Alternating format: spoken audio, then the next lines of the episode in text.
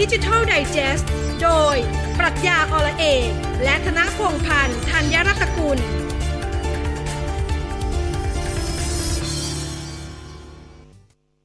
สวัสดีครับ ต้อนรับคุณผู้ฟังทุกท่านทุกท่านนะครับเข้าสู่รายการดิจิ t a ล Digest นะครับกับเออพี่พศแล้วก็ฟิลนะครับ สวัสดีพี่พศ ส นะครัวัสบ ดีครับคุณฟิล สบายดีไหมครับพี่ สบายดีแข็งแรงดีไหมฮะ แข็งแรงดีครับฟิลไปตรวจมาเรียบร้อยรอบ 2 เมื่อวานนี้ ฮะ โรงพยาบาลรามคำแหง drive thru ก็ไป 3,500 บาท จบนะครับ ปลอดภัยนะครับ ไม่งั้นคงไม่ได้โผล่มาตรง โอ นี้ เค นะครับ โอ้ยินดีด้วยฮะ ขอบคุณมากเลยฮะ รอดไปได้ครับก็โชคดีกันไปครับพี่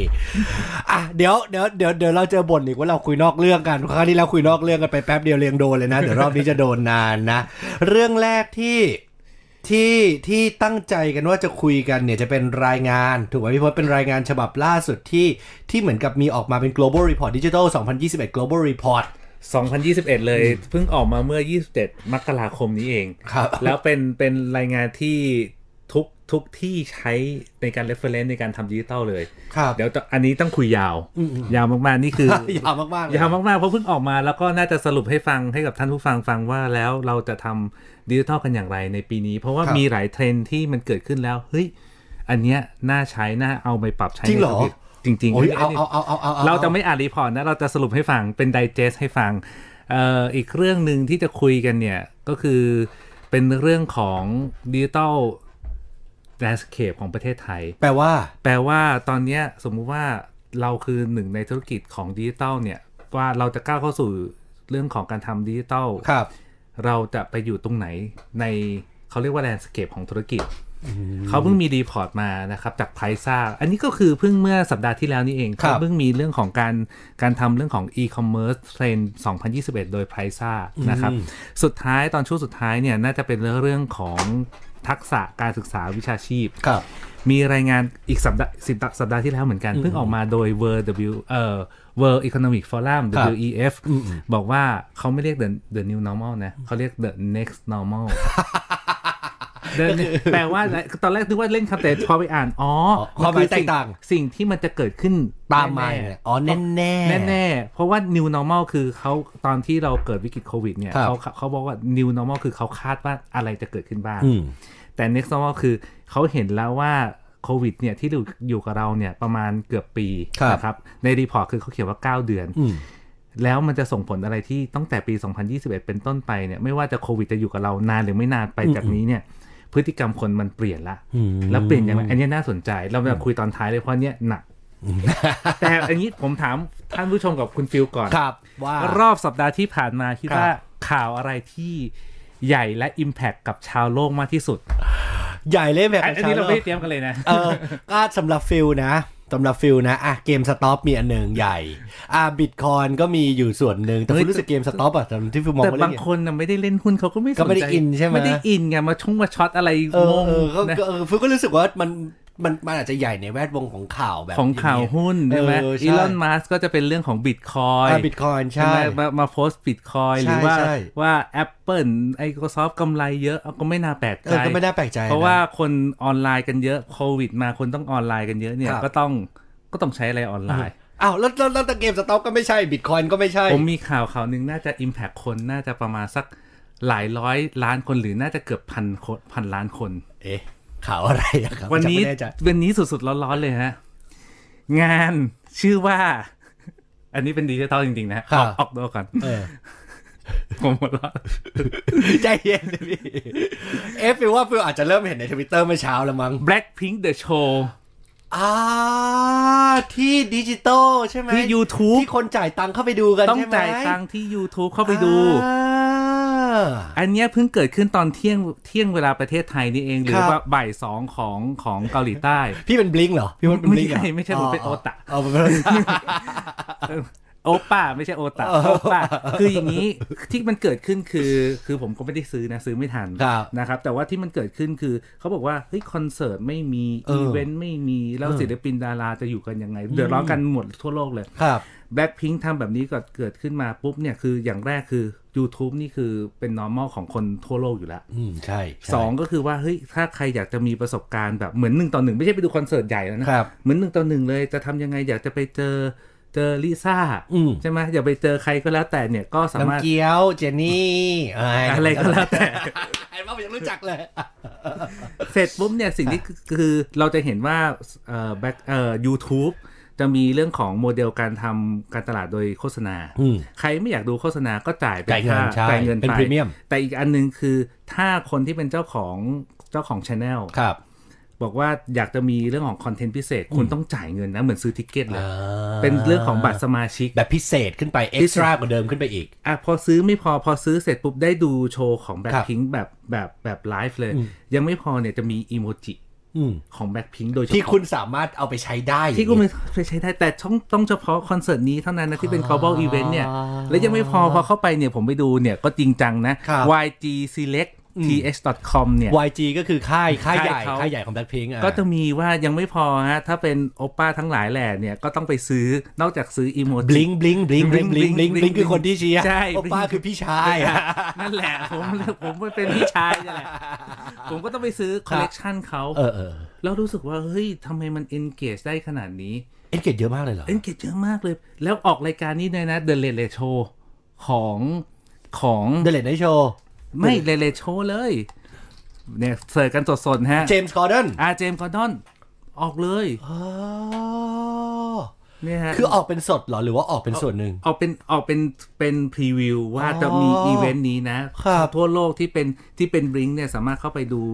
YouTube ได้ไลฟ์สดๆ กับทางแบ็คพิง แบบนี้ก็แสดงว่ามันกำลังจะเปิดตลาดไหมว่าให้คนที่ อ่ะ let's say สมมติผมทำงานอยู่ GMM GMM ก็จะมีโอกาสที่จะมองเห็นโอกาสแล้วว่าเขาสามารถทำแบบนี้แล้วเขาสามารถให้อะไรกับแฟนศิลปินมากกว่าที่ แน่นอ ปัจจุ น บัได้ มันจะเป็นเรื่องของว่าบอกว่าวันเนี้ยเราออฟไลน์เพียวๆ เหมือนเดิมไม่ได้แล้ว ไม่ได้ แต่ ใช่ ทำยังไงให้เกิดประสบการณ์แบบใหม่ อืม มันจะมีทั้งออนไลน์ แล้วก็มีเรื่องของเขาเรียกว่า แต่ก่อนเขาจะมีคำว่า augmented reality virtual ก็คือ reality AR กับ VR ใช่ แต่ว่าสิ่งเนี้ยมันจะเกิดขึ้นว่า immersive experience แล้ว มีทั้งออนไลน์และออฟไลน์ immersive experience ก็คือรวมกันเลยไม่สนใจแล้วว่าตกลงเนี่ยมันคือโลกไหนออนไลน์หรือออฟไลน์ แล้วก็จะเป็นเรื่องของว่าจะมีเรื่องของมีไอตัวทัชพอยต์ต่างๆ ไม่ ครั ว่า บ จะเป็นเว็บไซต์ตัวตัวไอตัว YouTube ตัวคอมมูนิตี้ตัวโซเชียลทั้งหลายแหล่เนี่ยทำให้คนที่เป็นบ i ิงเนี่ยหรือเป็นคนที่เป็นติ่งเนี่ยตามเข้าไป ครับ ดูเท่าไปเสียเงิน อ๋อ โดยที่ไม่ต้องรอว่าจะต้องรอ ต้องรอคิว ไม่ต้องรอคอน ใช่ เสิร์ตใหญ่ไม่ต้องรอ นี่ก็เป็นโมเดลหนึ่งที่ผมว่าศิลปินดาราเนี่ยน่าจะเอาไปปรับใช้กันได้ อืม นะครับ นี่คือผมว่ามัน Impact มากๆ มันอิมแพกนะ มันจะอิมแพกในเชิงของธุรกิจ Entertainment เพราะว่าตอนนี้ก็ต้องยอมรับว่า Entertainment หนักมากจริง ๆ ศิลปงศิลปิน ดารงดาราอะไรอีเวนต์ก็หายเกลี้ยงไปหมดเลย แต่ตอนแรกอะตอนที่พี่อะพูดถึงว่ามันเป็นหนึ่งในธุรกิจเออหนึ่งในอันที่จะยิ่งใหญ่และ Impact คนเยอะ ผมนึกว่าเป็นกรณีที่ Microsoft ไปจด Patent อันที่เอาเอาเอา V- virtual reality คนเสียชีวิตกลับมาพูดคุยใหม่ให้มาเป็น AI มันก็จะมีเรื่องคนคนที่บอกว่าอีกอีกมุมหนึ่งก็บอกว่า เฮ้ย แล้วสิทธิส่วนบุคคลหรือเปล่า ใช่ใช่ใช่ผ ไห มกลัวเรื่องนี้ แล้ว ผมก แล้เรื่วนี้ สองก็คือสมมุติว่าคนตายเนี่ยไม่อยากสมมติตัวเอง เล่าให้คุณผู้ฟังทราบแบบนี้ก่อนเดี๋ยวเดี๋ยวเดี๋ยว อ่ะ อธิบายก่อนก็คือแบบนี้แบบนี้ แบบนี้คุณผู้ฟังคือสมมติว่าอ่ะผมเอ่อคุณ A เสียชีวิตไป แล้วผมกับคุณ A เนี่ยเป็นญาติกันแล้วผมอยากจะเจอคุณ A มากอ่ะ ฮะ แล้วทีเนี้ยเขาก็บอกว่า V- VR ตัวเนี้ยล่าสุดเนี่ยคือเขาสามารถไปก๊อปหน้าไปทำทุกอย่างตรงนี้มา แล้วพอผมใส่แว่นปุ๊บอ่ะผมสามารถเหมือนกับได้คุยกับคุณ A ที่หายไปแล้วผมไม่ได้เจอแล้วเป็นหลัก 10 ปี 20 ปี 50 ปี 100 ปีขึ้นมาได้ ใช่ แล้วลักษณะการพูดคุยคือจะเป็นเหมือนกับ เขาเรียกว่าอะไร คือแบบฉลาดเป็น AI ที่ที่เหมือนกับเป็นบอทแชทบอทที่เก่งมากแล้วก็เข้าใจด้วยอะ ใช่ มันก็จะมีเรื่องจริยธรรมขึ้นมาแล้ว ใช่ใช่ กับ ใช่ กับเรื่องของความ ความรู้สึกนะ ใช่ เออ คือความรู้สึกคือสมมุติคนตายยินยอม ครั ส บ มมตินะ เออเออ คนตายยินยอมแต่ว่าคนตายตอนนี้มันเขาตายไปแล้วนี่ ใช่ แต่การอินเตอร์แอคเนี่ยมันไปกระทบกับบุคคลอื่น หรือเปล่าใช่ไหม ใช่ แล้วสิ่งที่เขาพูดมันก็ไม่ได้สะท้อนถึงตัวเขาจริง ๆ เพราะว่าก็ต้องยอมรับว่าระบบแชทมันจะฉลาดขนาดไหน ณ ตอนนี้มันก็ยังไม่สามารถเข้าใจสมองของคนที่เสียชีวิตไปแล้วได้อะเออ ใช่ อันนี้ก็เป็นอีกเรื่องหนึ่ง ครับ นะครับ ก็ก็ก็อันนี้ก็เป็นโปรเจกต์ Microsoft เรื่องของ AI ครับ เขาก็เรียนรู้ว่าไอ้ประวัติโปรไฟล์เราการที่เราใช้ Facebook ใช้อะไรก็แล้วแต่เนี่ยโซเชียลเน็ตเวิร์กเนี่ยแล้วเขาก็เรียนรู้ว่าคนคนเนี้ยน่าจะมีพฤติกรรมอะไรในอนาคตเท่านั้นเอง แต่หลักๆ ตอนที่เพื่อนฟิวคุยเรื่องนี้กัน เราก็ฟิวก็บอกนะ บอกว่าฟิวเชื่อว่าเขาน่าจะจดแพทเทนก็คือจดสิทธิบัตรใช่ไหมจดสิทธิบัตรทิ้งไว้ก่อนแหละ ครับ เหมือนกับว่าพอมันคิดคนได้ก็จดทิ้งไว้ก่อน แต่จะถามว่าจะเอากลับมาใช้จะลองใช้หรือเปล่า นั่นมันเป็นเรื่องในอนาคตดูสิ Google Glass ตอนแรกสดิบสดีเตรียมออกมาส่งมามีคนไทยนักข่าวไทยรอ สุดท้ายก็โปรเจกต์ก็พับล้มหายไป ก็ยังไม่มา ก็ยังไม่มา แต่แต่ที่ Impact กับคนเยอะๆผมผมว่าสัปดาห์ที่แล้วมีมีข่าวเยอะมากเลยน เยอะมากเยอะ แต่ผมว่าไอในวัดเรื่องของ Impact ของของประเด็นแล้วกัน ครับ อีกประเด็นหนึ่งที่ผมว่าอันเนี้ย Impact กับคนทั่วโลกเหมือนกัน นอกจากแบงค์พิกแบ็คพิงเนี่ย กับแบ็คพิงแบ็คพิงอย่าพูดผิดนะไม่ได้นะ แฟนๆบลิงก็ไม่โอเคนะไม่ได้ นอกจากแบล็คพิงเนี่ยคือสัปดาห์ที่แล้วเนี่ยอีลอนมัสอีกแล้วมามาทุกที อีลอมาน ทุก มัสก์ มาทุก อ๋อ สัปดาห์เลย ที่ที่ที่เปลี่ยนโปรไฟล์ไปเขาว่าบิตคอยน์นะคะใช่ไหม อันนี้เรื่องหนึ่งราคาบิตคอยเนี่ยตอนแรกเนี่ยถ้ามันลงกว่านี้นะ เออ เดี๋ยวเดี๋ยวผมบอกไม่บอกราคาเดี๋ยวหาว่าเป็นเรื่องของ เออ การ ชี้ เชียร์ แนะ เชียร์ เออ นะคือผมก็ตั้งเลยถ้าเป็นถึงถึงระดับนี้เนี่ยเราจะเข้าไปช้อน อ่า พูดไม่ทันขาดคำตอนพูดตอนบ่ายตอนเย็นอี อี พี่ ลอนมัสก์ พี่ร้อนมาแล้วผิดคอยราคาเด้งขึ้นไป เด้ สามสี่สิบเปอร์เซ็นต์ ผมอะมีตั้งใจว่าจะสมัครบิตคอยน์สัปดาห์ที่ผ่านมาแต่บิตครับเขายังไม่เปิดเพราะว่าตั้งแต่ที่เขาระบบเขายังไม่พร้อมไง ฮะ แล้วเพิ่นว่าเพื่อน เพื่อนสนิทฟิลเลอร์โตกันมาตั้งแต่สมัยมหนึ่งด้วยกันเลยอะเป็น CTO ฮะ เป็น CIO หรือ CTO ประมาณอย่างเงี้ยแหละ ก็ฟุกก็ส่งไปก็ไม่ได้ถามรายละเอียดมันก็รู้ว่ามันก็บอกว่ามันมันแทบไม่ได้นอนมา 5 6 วันอะมันหนักมากจริงๆนะในการแก้คอม เพราะฟุกก็ไม่เข้าใจก็รู้แหละว่างานหนักแต่เราไม่ใช่สายคอมแล้วก็พยายามจะแล้วก็ถามมันบอกว่าจะใกล้เปิดดิจิสเตอร์ยังว่ามึงแก สำสำหรับสำหรับสมาชิกใหม่ เออสมาชิกใหม่สมาชิกใหม่ เมื่อไหร่จะเปิด เออมันก็บอกบอกว่า มันก็บอกว่าวันศุกร์แน่วันศุกร์วันศุกร์พอวันศุกร์ผมถามไปยังเลยบอกเออเออขอขอเวลาหน่อยขอเวลาหน่อย ผมบอกโอเคเข้าใจเข้าใจเดี๋ยวรอเดี๋ยวร อ เดี๋ยวพูดท่านผู้ฟังจะเบื่อเรื่องบิตคอยผมว่า เออ ไอ้ประเด็นที่จะคุยเนี่ย เออ เรามาไม่ใช่เรื่องบิตคอย ไม่ใช่นะไม่ใช่นะ แต่เป็นประเด็นที่อีลอนมัสก์เนี่ยปล่อยจรวดอีกแล้ว ดาวเทียม หืม อืมสัปดาห์สัปดาห์ที่แล้วปล่อยจรวดขึ้นไปแต่ปล่อยไปหลายดวงด้วยหลายกี่ดวงจำไม่ได้ ครับ แต่ปล่อยหลายดวงเนี่ยคือเพื่อให้ เพื่อที่จะ ดาวดาวเทียมเนี่ยขึ้นไปอยู่รอบโลกเลย ครับ เพื่อจะทำโปรเจกต์ที่ที่จะทำให้ทุกคนในโลกเนี่ยไม่ว่าจะอยู่ที่ไหนบนโลกสามารถเข้าถึงอินเทอร์เน็ตได้ อ่าอันนี้เป็นโปรเจกต์ที่ Google เคยพูดถึงก่อนหน้า ถูกต้อง นี้ใช่ไหมที่ตอนนั้นเขาบอกว่าจะปล่อยดาวเทียมเหมือนกันแล้วทำให้ ถ้าถ้า Google เนี่ยจะเป็นบอลลูน อ่าบอลลูนบอลลูน เขาเรียก บอ ว่า ลลูน บ้า Google ลูน เออเออเอออ่ แต่ทีนี้เนี่ยไอ้ Google ลูนเนี่ยกับบอลลู ครั น บ เนี่ยมันก็คือต้องอยู่ในละแวกนั้น ครับ ใช่ไหมฮะ อืม แต่ดาวเทียมเนี่ยปล่อยขึ้นไปพอปล่อยขึ้นไปปุ๊บ Amazon ซึ่งมีโปรเจกต์เหมือนกัน อืม นะครับโดยโดยเจ้าของเนี่ยเจฟเบอร์ซอสเนี่ยเขาลงทุนโดยของเขาเองเนี่ยชื่อ ครับ ว่า Blue Origin เนี่ย ครับ เขาก็ปล่อยดาวเทียมเหมือนกัน อืม แต่ยังไม่สามารถใช้ได้ อืม ทางเจฟเบอร์ซอสก็บอกว่า เฮ้ยอีลอนมาทำแบบเนี้ยนี่คือเรื่องของการกีดกีดกีดกีดกันทางการค้าหรือเปล่า เพราะว่าอีลอนมาไปปล่อยตรวจเนี่ยแล้ว อืม ทำให้เหมือนกับว่าเป็นผูกขาดตลาด อ๋อ แต่คำว่าผูกขาดตลาดสำหรับสำหรับฝรั่งเนี่ย ครับ สำหรับคน เขา monopoly นะเออ เขาเขาเขาเขาถือว่าหยาบขายนะ อ๋อ เขาถึงว่าไม่ได้เขาก็อีลอนมัสก์เขาบอกว่าไม่ได้ทำไม่ได้ไม่ได้เป็นเรื่องของของ การผูกขาด ผูกขาดตลาด แต่เพราะว่าของของคุณน่ะห่วย แล้วนี่ไม่หยาบคายแล้ว ก็ ก็ ประชา ก็ ประชาชนใช้ไม่ได้ไง แต่เขาตอนทำเพื่อให้ทุกคนสามารถใช้อินเทอร์เน็ตที่ใดก็ได้บนโลกนี้ ในราคาที่ถูกกว่าและเร็วกว่า แสดงว่าต่อจากเนี้ยค่ายอินเทอร์เน็ตในบ้านเราเนี่ยต้องเสียวสันหลังแล้วนะ ถูกไหมเพราะว่าถ้าที่ใดก็ได้ในโลกนี้แล้วคนที่จะต้องเสียสันหลังตามต่อมา คือด้วยความเคารพนะครับกสทชนะเพราะกสทชคุมคราวเนี้ยรัฐไม่ไม่มีใครคุมอะไรได้ ใช่ นะ ตอนเขาห่วงว่าเอ้ยพอเราเข้าป่าเสาสัญญาณ อ่ะ ไม่ถึง แต่เราเข้าสามารถเข้าอินเทอร์เน็ตผ่านดาวเทียมได้เลย อืม ดังนั้นเนี่ยสิ่งที่เราจะเห็นคือถามว่าอย่างอย่างผู้ให้บริการอินเอ่อโทรศัพท์มือถือบ้านเราเนี่ยหรือทุกทุกประเทศรู้ไหมรู้ ครับ เขาก็เลยมีเรื่องของการทำดิจิตอลทาร์ฟอร์เมชันไง อ่า เรื่องของการที่จะหารายได้ใหม่ๆ นอกเหนือจากเรื่องของค่าค่าธรรมเนียม หรือ ครับ ค่าใช้บริการโทรศัพท์ หรืออินเทอร์เน็ต อันนี้คือปกติ ครับ อีกเรื่องหนึ่งที่น่าจะกระทบแล้วผมว่าอันเนี้ยได้ประโยชน์ คืออันเนี้ยเรื่องเขาทะเลาะกันแบบเนี้ยชาวโลกได้ประโยชน์ เพราะเขาแข่งขันทางการค้ากันถูก ถู ไห ก ม ต้อง เ แล้วทำให้เราเฮ้ยเราจะได้ใช้อินเทอร์เน็ตฟรี ฟรี อ่ะ ผมว่าไม่ฟรีนะคงไม่ฟรีไหม อย่างน้อยก็ถูกกว่าปัจจุบัน อ่ะอ่ะอ่ะอ่ะก็เป็นไป เรื่องเดียวกั ได้ บ ใช่ใช่ใช่ อีกเรื่อง จนจะถูกกว่าปัจจุบันจนกว่าเขาจะครองตลาดได้ทั้งหมดแล้วเขาก็จะทำเหมือนกับเนี่ย แล้วก็ค่อยขึ้น ราคา ถูกต้องทำเหมือน ใคร ผมพูดไม่ได้ อีกเรื่องหนึ่งอีกเรื่องหนึ่งก็คือทาง CEO ของ Apple ที ค ม รับ คุก เอออั อันนี้ออกมาแรงเลยคือเมื่อสัปดาห์ที่แล้วเนี่ยมันมีเรื่องของเอ่อคล้ายคล้ายคล้ายกับเรียกว่า privacy เอ่อ world summit ก็คือเป็นงานสัมมนาทั่วโลกที่เกี่ยวข้องกับสิทธิส่วนบุคคลความปลอดภัย ใช่ ต่างๆในเชิงเชิงไซไซเบอร์ ใช่ แล้วทีเนี้ยไอ้ก่อนหน้าเนี้ย Apple ออกนโยบายใหม่ คือคนที่ใช้ iOS เนี่ย ครับ iOS 14 เป็นต้นไปเนี่ย จะจำกัดสิทธิ์ให้กับแอปต่างๆ รวมทั้ง Facebook อืม ที่จะเข้าถึงข้อมูลการใช้งานหรือพฤติกรรมการใช้งานของ เป็นอย่างนี้เออ แล้วทีเนี้ยสิ่งที่เกิดขึ้นคือพอออกนโยบายใหม่มาเนี่ย Apple เริ่มตัดละไม่ให้ อ่ะ เข้าถึงข้อมูลเนี่ย อ่า ดังนั้นเนี่ย Facebook เนี่ยที่เขาก็บอกว่า Facebook หากินกับความเป็นส่วนตัวของคนเส ใช่ มอ ใช่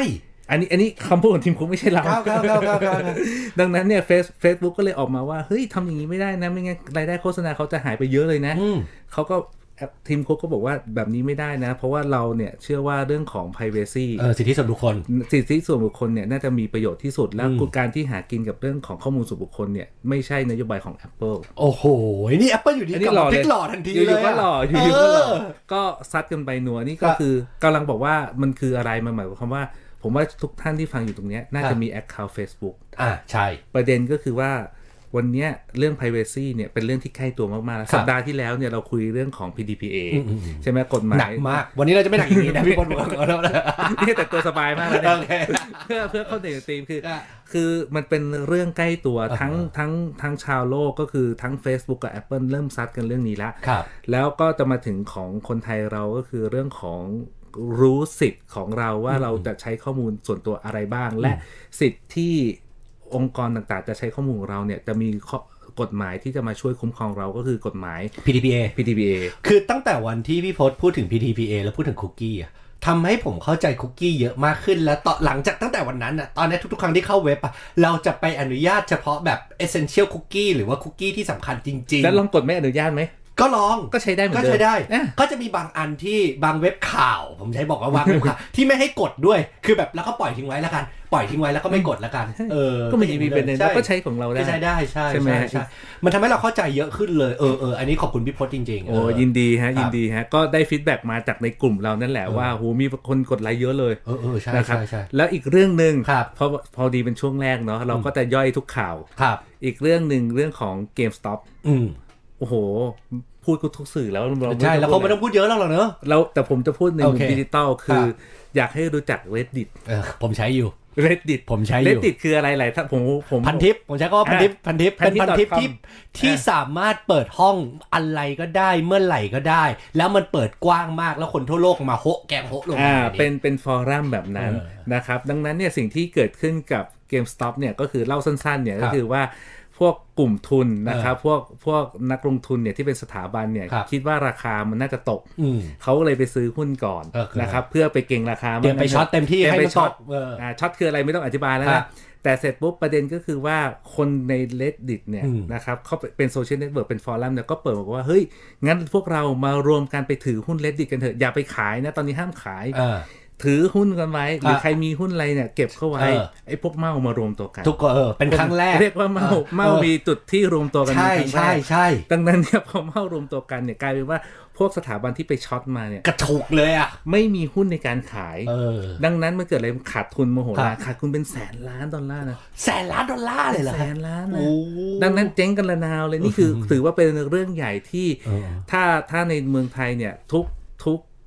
ทุกสื่อที่เป็นเกี่ยวกับการเงินและหุ้นต้อง ต้องต้องเล่น รื่ ต้ ต้อง งอเล่ เล่น น และทุกสื่อที่บอกว่าเฮ้ยต้องเล่นประเด็นหลักเนี่ยก็กลับมาเล่นเรื่องนี้ อืม แต่ผมบอกว่าวันเนี้ยไอ้เลดดิเนี่ยโซเชียลพลังโซเชียลมันทำให้เกิดเรื่อง ครับ ของการรวมตัวกันคนคนที่ อืม สนใจเรื่องเดียวกันได้เนี่ยทีเนี้ยมันก็จะมีกลุ่มบอกว่ากลุ่มที่รวมตัวกันเนี่ยเขาเรียกว่า Wall Street Bet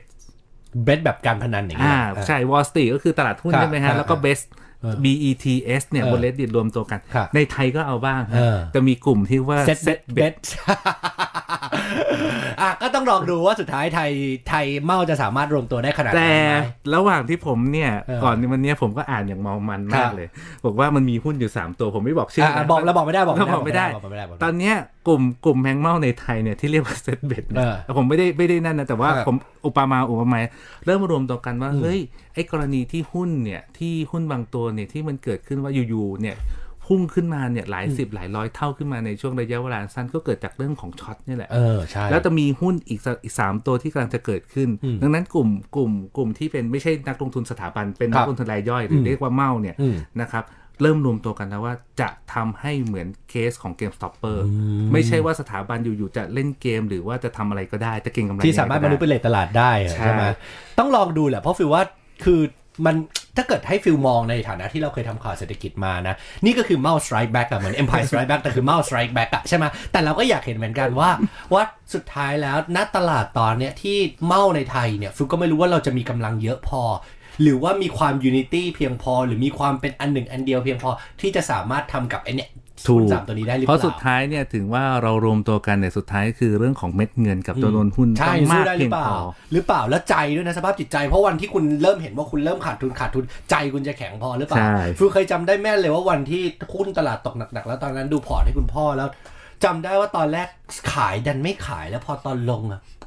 ดีดีดไม่ทันน่ะแล้วใจมันแบบแย่มากอะนะมันค่อยๆลงไปอีกลงไปอีกลงไปอีกลงไปอีกแล้วรู้เลยว่าแบบ หยุดพอแล้วหุ้นผมพอแล้วไม่อยากยุ่งแล้วเออ ก็เราแปะไว้แค่นี้เนาะ ครับ เดี๋ยวจะบอกว่าเป็นรายการหุ้น ไม่ใช่ไม่ใช่ แต่จะบอก ไม่ใช่ ว่าวันนี้เนี่ยก็คือโลกดิจิตอลเนี่ยมันทำให้เรื่องของข้อมูลข่าวสารเนี่ยหรือหรืออำนาจการต่อรองเนี่ยอยู่ในมุมของบุคคลทั่วไปหรือรายย่อยมากขึ้น อืม นะครับ กับอีกเรื่องหนึ่ง ครับ ที่ที่นอกจากอีลอนมัสพูดถึงบิตคอยแล้ว ได้ห เนี่ นึ่ ย งนาทีอะพี่ มีมีเนี่ยหนึ่งนา ทั ที น สั้นๆ โอ เลย เค มีบุคอีกบุคคลหนึ่งผมว่าแมสกว่าอีลอนมัสอีกแล้วพูดถึงบิตคอยคือเขาชื่อว่าเลดาริโอ อ๋อเดลเรเรเรดาริเดเออเออออ เลดาริโอ Dario คือผู้เขียนหนังสืออะไรนะ เออ five why ป่ะ ไม่ใช่ใช่เดี๋ยวเดี๋ยวเดี๋ยวเลดาริโอเดี๋ยวผมอยู่ๆก็จำไม่ได้ เออ ใช่ แล้วดาริโอมีเนี่ย Principles เออ principle เรดา ห ริ นัง โอ สือที่ทุกคนเนี่ยจะต้องถือไว้ข้างกายนะครับ อ่า ว่าเป็นหนังสือที่แห่งยุคสมัยแล้ววัน ที่ นี้ พี่ ก็บอก แท็บและวิทย์บอกว่ายกให้เป็นแบบหนังสือแบบยอดเยี่ยมเลย ใช่ใน อะ ในในช่วงในช่วงยุคนี้เลยนะ แล้วก็บอกว่าวันเนี้ยสิ่งที่เรดิโอคิดว่าเนี่ยตอนนี้บิตคอยเนี่ยเป็นสิ่งที่เป็นนวัตกรรมสุดยอดตัวหนึ่งที่บอกว่าวันเนี้ยน่าจะมีมูลค่าไม่ต่างจากทองคำ อืม นี่คือในมุมเขา ในใน นะ มุมคันให้สัมภาษณ์ เออ ก็ลองบอกว่าวันเนี้ยผมถ้าในมุมผมนะต้องบอกไดเจสยังไงก็บอกว่าวันเนี้ยในเรื่องของดิจิ t a ลแอสเซท ครับ หรือดิจิ t a ลเคอร์เรนซีเนี่ยเป็นสิ่งที่ทุกคนเนี่ยน่าจะต้องเรียนรู้แล้ว เพราะวันเนี้ยถ้าคุณบอกว่าคุณเข้าใจในเรื่องของเงินตราต่างๆเนี่ยซึ่งเงินบาทเงิน US ดอลลาร์เขาเรียกว่า Fiat Money แต่เรื่องของคริปโตมันนี่เนี่ยพวกเนี้ยนี่คือสิ่งที่ทุกคนน่าจะต้องเรียนรู้และตระหนักไว้ เริ่มต้องเข้าใจแล้วล่ะ เพราะ เนี่ย คนระดับโลกไม่ว่าอีลอนมัสหรือแม้แต่เรดาริโอเนี่ยยังมาบอกเลยว่าต้องจับตามองเหมือนทองคำละ แล้วของใน reddit หลายๆ ฟอรัมตอนเนี้ย คือผมว่าคนเขาขายกันด้วยบิตคอยแล้วอะ ถูกต้อง ซื้อขายกันด้วยบิตคอย แล้วในอเมริกามีรีพอร์ตนะ บอกว่าเออประมาณสักราวๆสัก 30หรือ50%จำไม่ได้นะ ของ SME ร้านค้าทั่วไปอ่ะ เออ ยอมรับเงินที่จ่ายด้วยบิตคอย บิตคอยแล้วนะ ตอนนี้ เร็ว กลับเข้ามาแล้วนะ มันเร็วอย่างนี้แล้วนะ อ่ะคุณผู้ฟังเดี๋ยวเราต้องไปพักกันก่อนสักครู่ เดี๋ยวช่วงหน้ากลับมาพูดคุยฟืนสงสัยมากด้วยว่า กรณี Facebook ที่เกิดขึ้นเนี่ย จะเห็นการล่มของ Facebook ไหม รายการดิจิทัลไดจ e s t โดย ปรัชญาอลเอกและธนพงษ์พันธ์ธัญรัตนกุล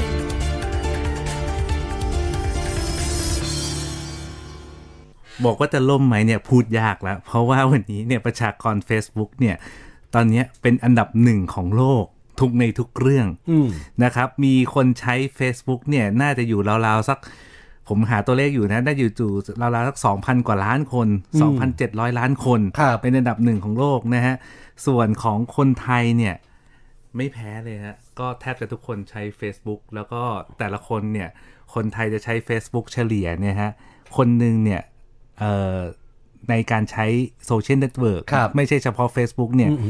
ทั่วโลกจะอยู่ที่ใช้อยู่ที่ประมาณ 8.4 Account เช่นจะมีทั้ง Twitter TikTok อ๋อคนใช้ประมาณ ไอ เออ จี ครับ นะครับ เราจะมีเนี่ย แต่บางคนเนี่ยก็จะมี 2 Account อืม นะครับ คนไทยฮะเฉลี่ยช่วง8.4 แต่คนไทยอยู่ราวๆสัก 10ฮะ สิบแอคเคาท์ก็คือเป็นคนไทยไม่แพ้ชาติใดในโลก นะครับ ก็พูดก็พูดยากว่า Facebook เนี่ยจะจะจะอยู่กับเราอีกนานไหมแต่แน่นอนนะครับผมว่าที่เราเห็น Facebook ตลอดระยะเวลาที่ผ่านมาเนี่ย Facebook ก็โดนประเด็นเรื่องเรื่องเรื่องของ Privacy privacy มาตลอดเวลา ครับ หรือเรื่องของว่า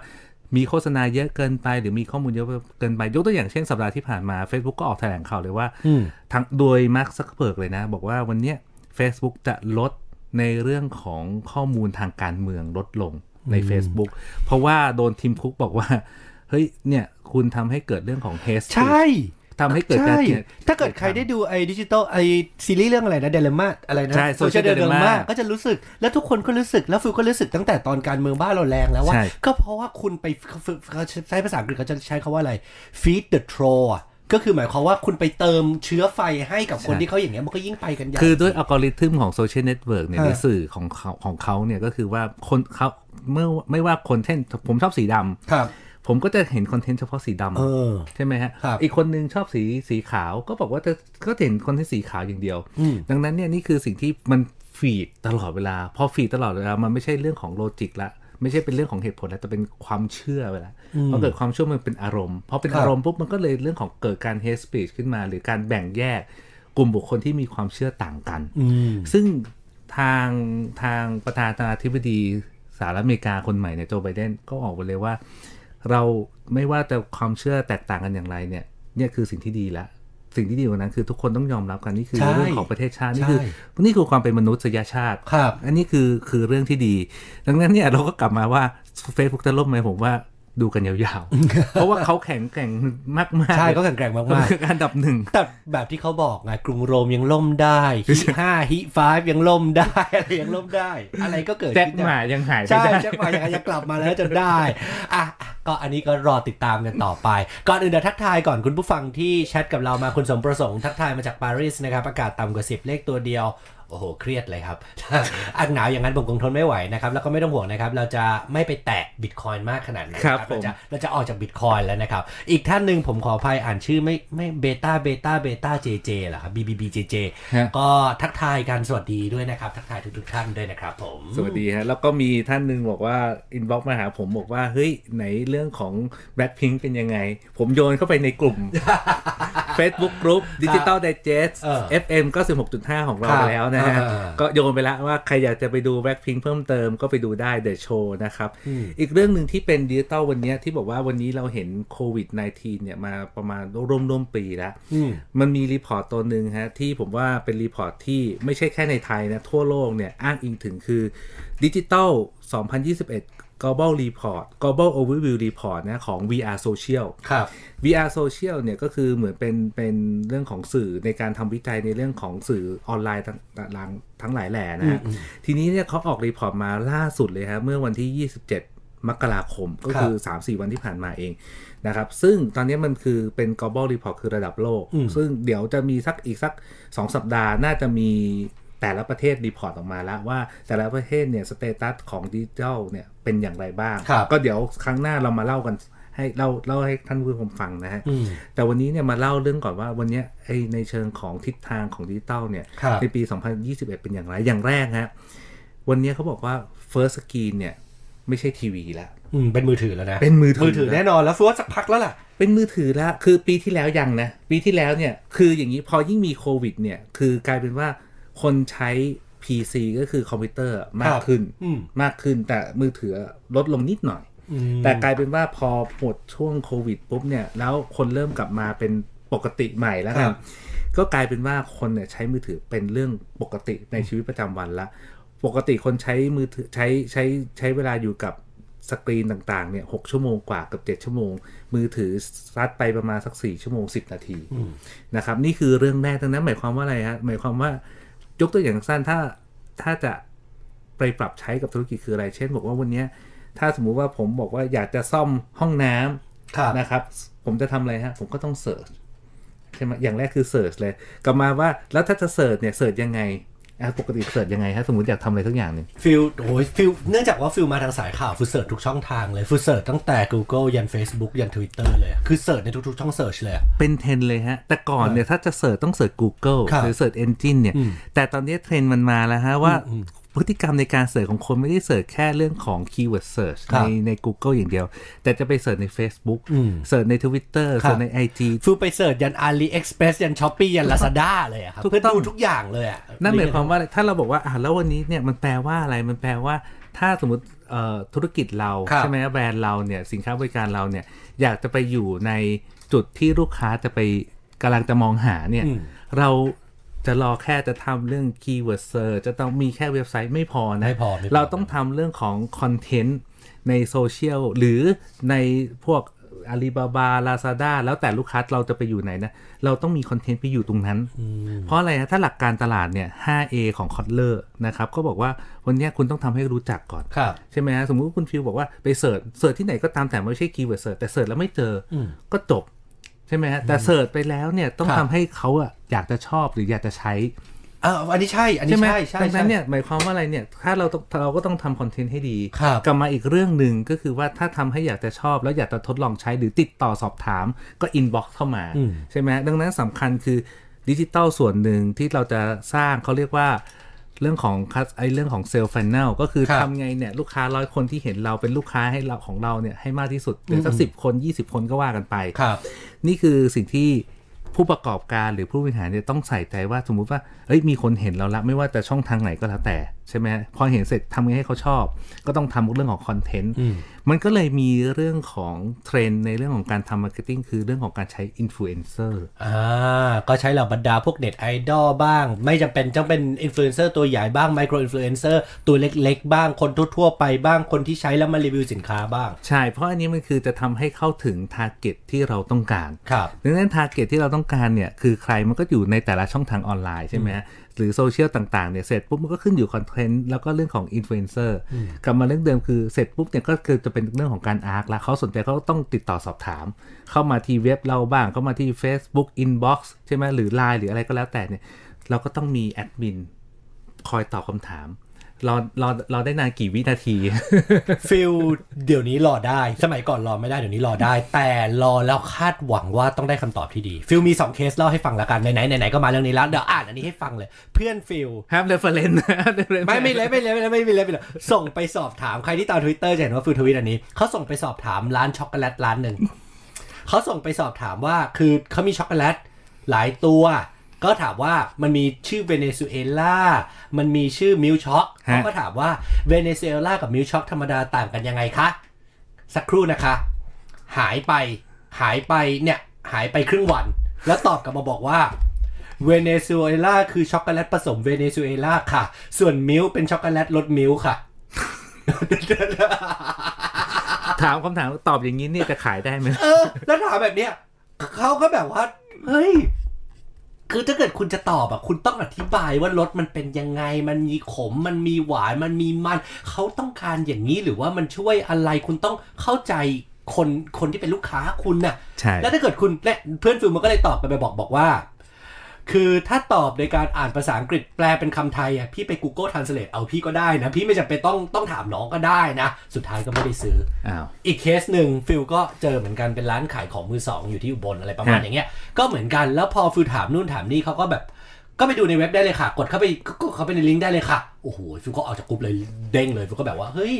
คือเข้าใจแหละว่าบางทีอ่ะมันสามารถเข้าไปได้แต่เราก็ไม่รู้คุณก็อธิบายสิแคปมาให้ก็ได้แล้วก็บอกว่ารอบหน้า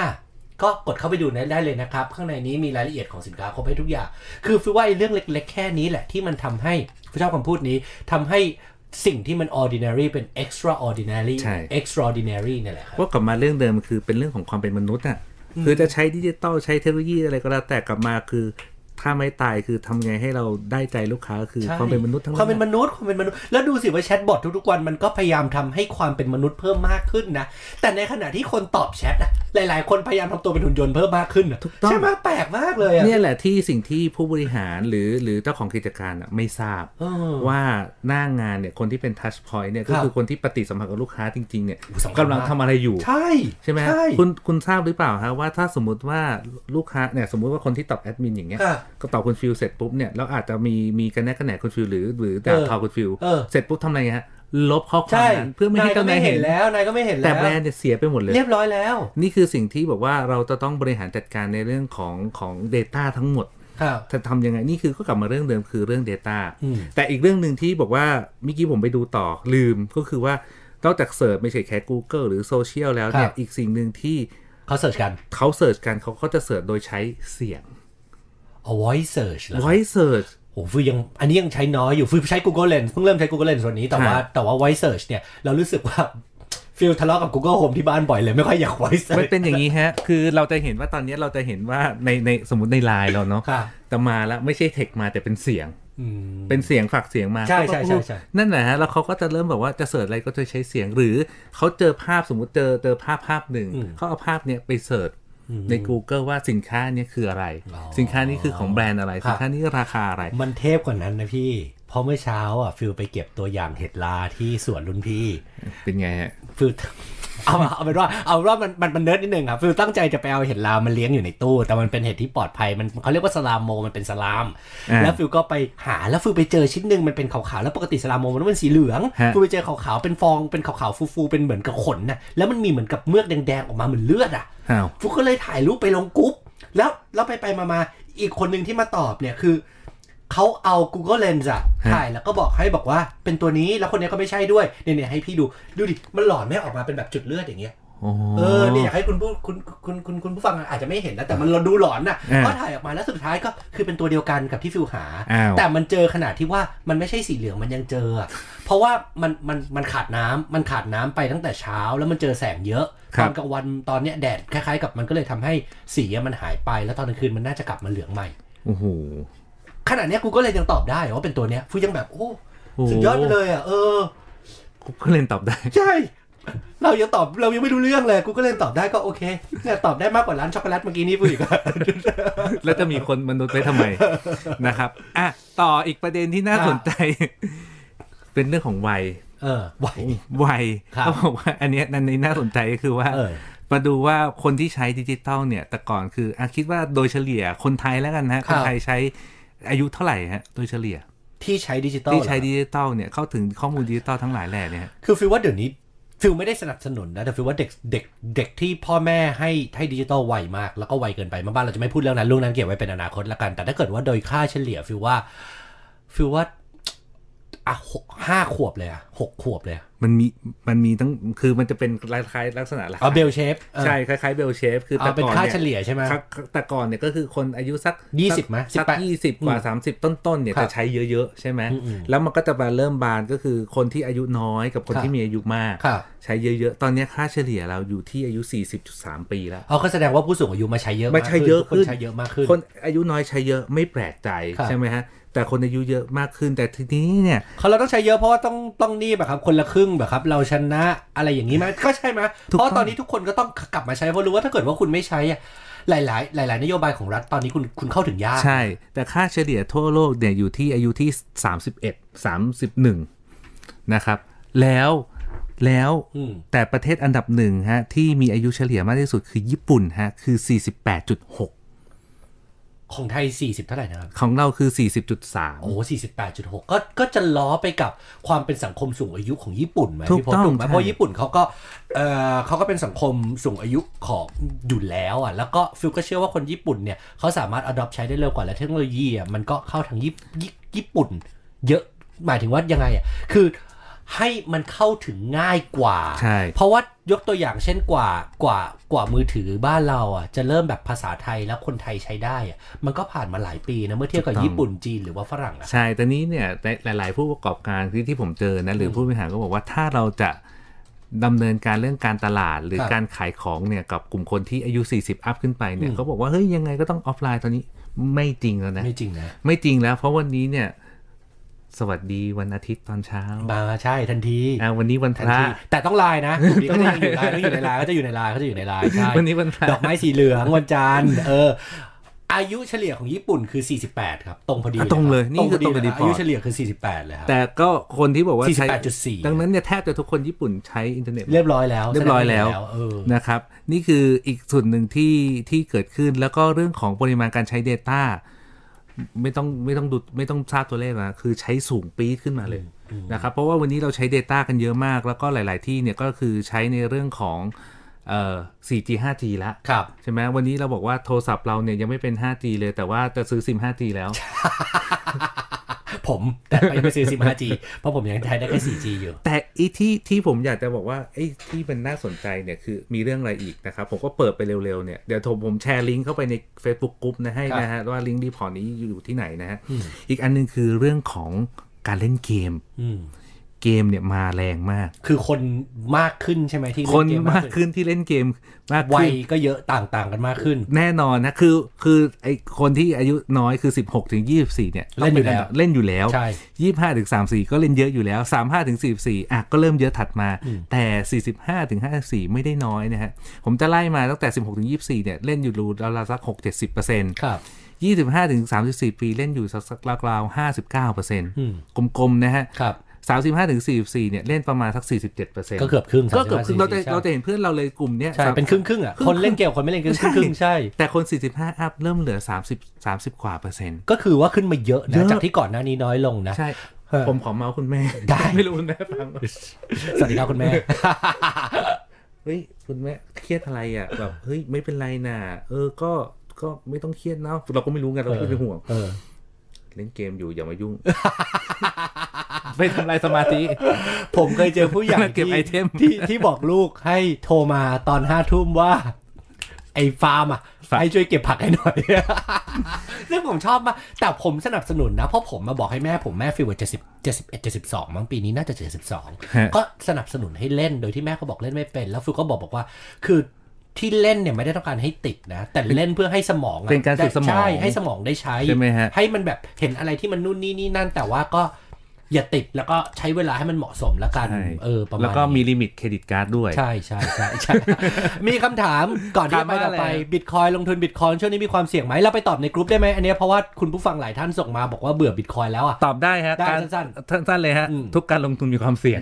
คือถ้าเอาจริงๆ เอาสั้นๆเลยฟิวว่าเสี่ยงมันมี อยู่ หนักหนักอยู่แล้วล่ะครับ แล้วก็ดูจากความโอกาสเขาเรียกว่าอะไรความผันผวนของบิตคอยมันยังแรงแล้วมันก็หนักมาก แล้วก็ดีมานในการใช้จริงของบิตคอยก็คือใช้ในการซื้อขายสินค้า มันยังไม่ได้เทียบเท่ากับกับเคอร์เรนซีหลักๆ แน่นอนมันยังยังไม่ถึงตรงนั้นแน่นอนคือยังไม่เข้ากับค่าเงินบาทค่าเงินดอลลาร์อะไรอย่างนี้แน่แต่ถ้าถามว่าในอนาคตเทรนด์มันเป็นยังไงมันอยู่ในช่วงขาขึ้น อยู่ และ แล้ว คนก็จะใช้มากขึ้นแล้วผมเชื่อว่าอนาคตธุรกิจก็จะเริ่มจะเริ่มมารับบิตคอยน์เพิ่มมากขึ้น เพราะถ้าสัปดาห์ที่แล้วฟังพี่พศกับเราก็จะบอกบอกว่า แบงก์ชาติเตรียมที่จะเปิด อยู่แล้ว แล้วบิตบิตคอยน์ปีนี้แล้วด้วย ใช่ คือการ คือต้องบอกว่าอันนี้คือเครื่องมือทางการเงินเนาะ ครับใช่ ดังนั้นเนี่ย ถ้าผมเอา เอาคำพูดของอีลอนมัสก์แล้วกัน มีประเด็นเนี้ยเมื่อ 2 สัปดาห์ที่แล้ว แล้วมันเป็นประเด็นที่คุยกันยาวมากเลย ครับ อีลอนมัสก์สรุปอย่างนี้บอกว่า ยังไงซะเฟียสมันนี้หรือเงินปัจจุปัจจุบันที่เราใช้เนี่ย ไม่ให้ได้หายไปไหนหรอก แต่เงินที่ในรูปแบบคริปโต อาจ ครั จะ บ เป็นบิตคอยหรือในสกุลอื่นๆเนี่ย อืม จะมาช่วยในเรื่องของสินทรัพย์ที่มันจับต้องไม่ได้ อืม เช่น ยกตัวอย่าง เช่น ผมจะบินไปดาวอังคาร ครับ ผมจะใช้เงินอะไรอะ เออเออเออ ใช่ไหม ใช่ดอ g คอยแล้วกันที่เป็นรูปหมา นี่คือตัวอย่างคือเราก็ต้องบอกนี่คือเครื่องมือทางการเงิน ครับ ก็กลับมาเรื่องเดิมว่าเงินตาคืออะไร เราก็จะเข้าใจว่าเงินตาไม่ต้องเป็นอะไรที่จับต้องได้หรือจับต้องไม่ได้ก็ได้ อ๋อ ได้ทั้งคู่ อีกเรื่องหนึ่ง ครับ ผมอยาก มา ยังพูดไม่จบเลย ได้ จ้า ขอไปขอไปขอไป อินเทอร์เน็ตอะดอปชันนะฮะ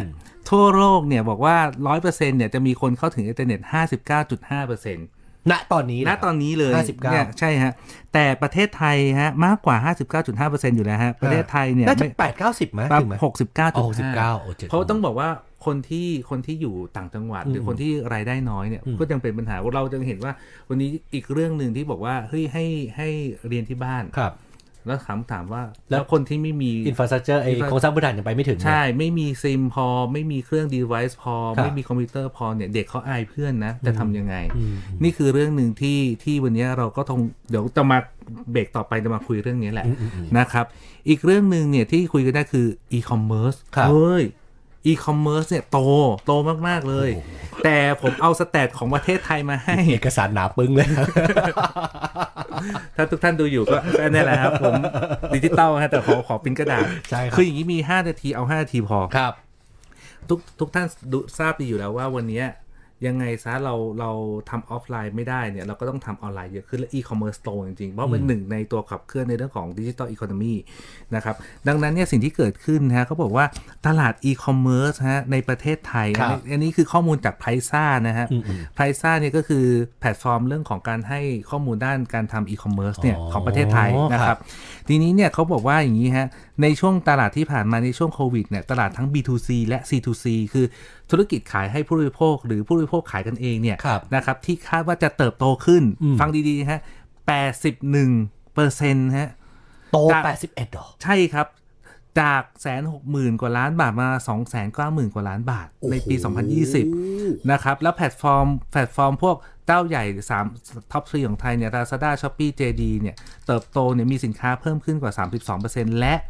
ที่สำคัญนะจำนวนพ่อค้าแม่ขายแม่ขายนะใน อืม ประเทศไทยเนี่ย ครับ จะมีจำนวนเพิ่มขึ้นเป็น ม 50%คือทุกคนเริ่มมาขายของละ ใช่ใช่ อันนี้เทรนเดียวเหมือนกับเทรนเทรนของโลกเลย เดี๋ยวผมจะมาพูดเบรกหน้านะครับ สองเนี่ยเป็นอีกประเด็นหนึ่งที่น่าสนใจคือวันเนี้ยบอกว่าวันเนี้ยเราเห็นเป็นหลาย ๆ แบรนด์เนี่ยเริ่มโกลออนไลน์มากขึ้น ครับ แต่ประเด็นคือจะมีร้านค้าที่ทำลักษณะเขาเรียกว่า direct to consumer คือเปิดร้านขายเองเช่น ถ้าเปิดในร้าน Lazada เนี่ยเหมือนเราอยู่ในห้าง ครับ แต่จะมีเป็นแบรนด์ช็อป ของตัวเองเยอะขึ้น อืม นะครับและพอจากแบรนด์ช็อปเนี่ยเราจะเห็นนะจากเฟซหน้า Facebook หน้า IG เนี่ยก็จะมีหน้าเว็บไซต์ของตัวเอง ดังนั้นเนี่ยนี่หลาย ๆ แบรนด์ก็จะใช้ไซต์ที่เนี่ยไม่ผ่านคนกลางละ แต่จะมาเป็น direct to consumer เยอะขึ้น ครับ ทั้ง B2B ทั้ง B2C นะครับเทรนด์ที่3ฮะอย่างเมื่อกี้เลยบอกว่าที่ที่เราบอกว่าเราจะซื้อของอะไรสักอย่างหนึ่งเนี่ยเราไม่ได้แค่คีย์เวิร์ดเสิร์ชใน Google ไม่แล้วไม่แล้ว แต่เราจะไปหาที่พวก Facebook Social Shopee ครับ Ali ไปหมดเลย เออ ใช่ไหมเราจะเสิร์ชคีย์เวิร์ดบางอย่างใช่ไหมแล้วก็อันนี้แหละคือข้อมูลที่ทุกแบรนด์เนี่ยหรือทุกสินค้าบริการจะต้องเข้าไปสร้างข้อมูล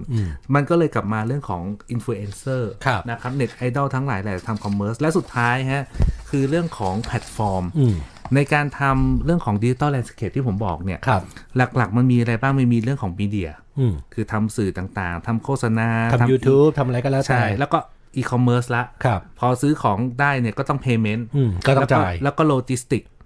สุดท้ายเนี่ยเขามาดูนะฮะว่าทั้งทั้งประเทศของในไทยเนี่ยมีใครให้บริการอะไรบ้าง Google ครบทุกอย่างเลย ฮะ มีหมด เป็นซูเปอร์แอปเป็นซูเปอร์แอป Facebook มีหมดยกเว้นโลจิสติก ใช่ไหม Facebook จะมี Facebook IG มี Facebook Marketplace Ad Facebook Marketplace ครับ Facebook Pay ก็มีแล้ว อ่าใช่ Facebook ใช่ไหม เป็นนะแต่ไม่มีไม่มีไม่มีโลจิสติก แต่ Line มีทุกอย่าง ไลน์ ก็ มี มี Line Man แต่ว่าไลน์มีแค่ 2 ประเทศที่ใช้กันเยอะ ใช่ แล้วก็มี Lazada ก็มีทุกอย่างนะครับช้อปปีก็มีทุกอย่าง อืม ช้อปปีก็มีประเด็นดราม่าในโซเชียลเมื่อสัปดาห์ที่ผ่านมา นะเราไม่พูดถึงทุก ครับ ท่านไปเสิร์ชต่อนะฮะ ครับ K-Bank ก็มาฮะ เออ K-Bank เนี่ยมีเรื่องของทั้ง e-commerce ก็ ใช่ คือเรื่องของแอป K-Mobile Banking โลจิสติกมีแล้วด้วย แล้วก็มี E- Eatable Eatable อ่า ใช่ไหมที่เหมือน ครับ เหมือนโรบินฮูดของ ครับ SCB คือจะเป็นแอป Food Delivery แล้วก็ อืม Payment นะค ครั รับ บ SCB ก็เหมือนกันนะฮะ Grab ก็มีทุกอย่าง แต่ K-Bank ไม่มีโซเชียลถูกไหม เคแบงไม่มีโซเชียล เอ เค อ แบงไม่มี Advertising อ่า แต่ สองอัน เขาแต่เขามีเรื่องของฐานลูกค้า อ่า อาจจะเป็น Direct Direct Message ได้ ครับ นะครับ แล้วก็มี Grab กับ Gojek ดังนั้นเนี่ยถ้าดูตอนเนี้ยเขาก็วิเคราะห์หลาย ๆ สื่อนะครับ อันนี้ไม่ใช่ไพรซ่าละสื่อก็เอาของไพรซ่าบทวิเคราะห์ของไพรซ่ามาวิเคราะห์แล้วใครล่ะคือเทคไทแอนของประเทศไทย ืมใช่ ที่เป็น ใช่ คนไทย ครับ เขาก็เลยบอกว่าดูทั้งหมดนี้แล้วเนี่ยไม่เอาพวก Google Facebook Line นะ คนที่ใหญ่ที่สุดตอนเนี้ยน่าจะ บิดครับ เดี๋ยวเดี๋ยวผมคอมเมนต์เองไม่เอา ไม่เอาเรื่องบิตคอยได้ไหมนะ อ่ะกันเด้อกันเด้อกันเด้อกันเด้อ เขาก็มีเขาะห์ว่าคนที่น่าจะจับจองพื้นที่ในเรื่องของดิจิทัลแลนด์สเคปของประเทศไทยได้เยอะที่สุดน่าจะเป็น K-Bank เพราะ K-Bank เนี่ยทำในเรื่องของเรื่องของ K Payment Gateway ก่อน ครับ แล้วก็จะมีเรื่อง KSME อืม ที่มีฐานข้อมูลลูกค้าเยอะ และเอ่อเรื่องของอินเทอร์เน็ตแบงกิ้งหรือดิจิตอลแบงกิ้งกับ KBank มีเยอะที่สุด แล้ว ครับ KBank ก็มีเรื่องของ KBank Marketplace แล้วก็ Eatable แล้วก็บริการโซเชียลดิจิตอลแบงกิ้งต่าง อืม ๆ เขาก็เลยวิเคราะห์บอกว่าถ้าไม่ใช่ของของเมืองนอก อืม นะครับของต่างชาติเนี่ย ตอนเนี้ยประเทศไทยบริษัทของไทยที่น่าจะเป็น Tech Giant ที่เป็นของไทยแท้ๆในไทยเนี่ยน่าจะเป็น KBank อืม นี่บทวิเคราะห์ที่ผมอ่านสรุปมา ที่ไพรซ่าเข้ามาทั้งหมดทั้งมวลเนี่ยนะ ใช่ครับผม ก็พอพูดถึง K-Bank เนี่ย สาเหตุที่คนไทยใช้ K-Bank เยอะที่สุด ลองลงมาเป็น SCB ประมาณอย่างเงี้ย มันง่ายๆเลยสำหรับผู้บริหารทุกแบงค์น่าจะต้องรู้แล้วต้องไปทำได้แล้ว คือทำให้แอปคุณใช้งานง่าย ให้มันเฟรนลี่ให้มันดีต่อผู้บริโภคจริงๆเถอะ เพราะปัญหาเลยคือทุกแอปพอบอกว่าพัฒนาให้มันใช้ง่ายขึ้น สุดท้ายมันก็ไม่ได้ง่ายขึ้นเสมอไปอ่ะ มีแอปแอปหนึ่งมีเวลาหนึ่งนาทีใช่ไหม ครับ แอปแอปหนึ่งบอกว่า แอปธนาคารบอ เอก อ ว่า เนี่ยสมัครผ่านแอปได้ พอเข้าไปสมัครปุ๊บ บอกว่า ไปติดต่อที่สาขา ฟิลรู้เลยว่าแอปอะไร แอปนั่นแหละครับตรงกันครับ รายการดิจิทัลไดจ e s t โดย ปรัชญาอละเอกและธนพงษ์พันธ์ธัญรัตนกุล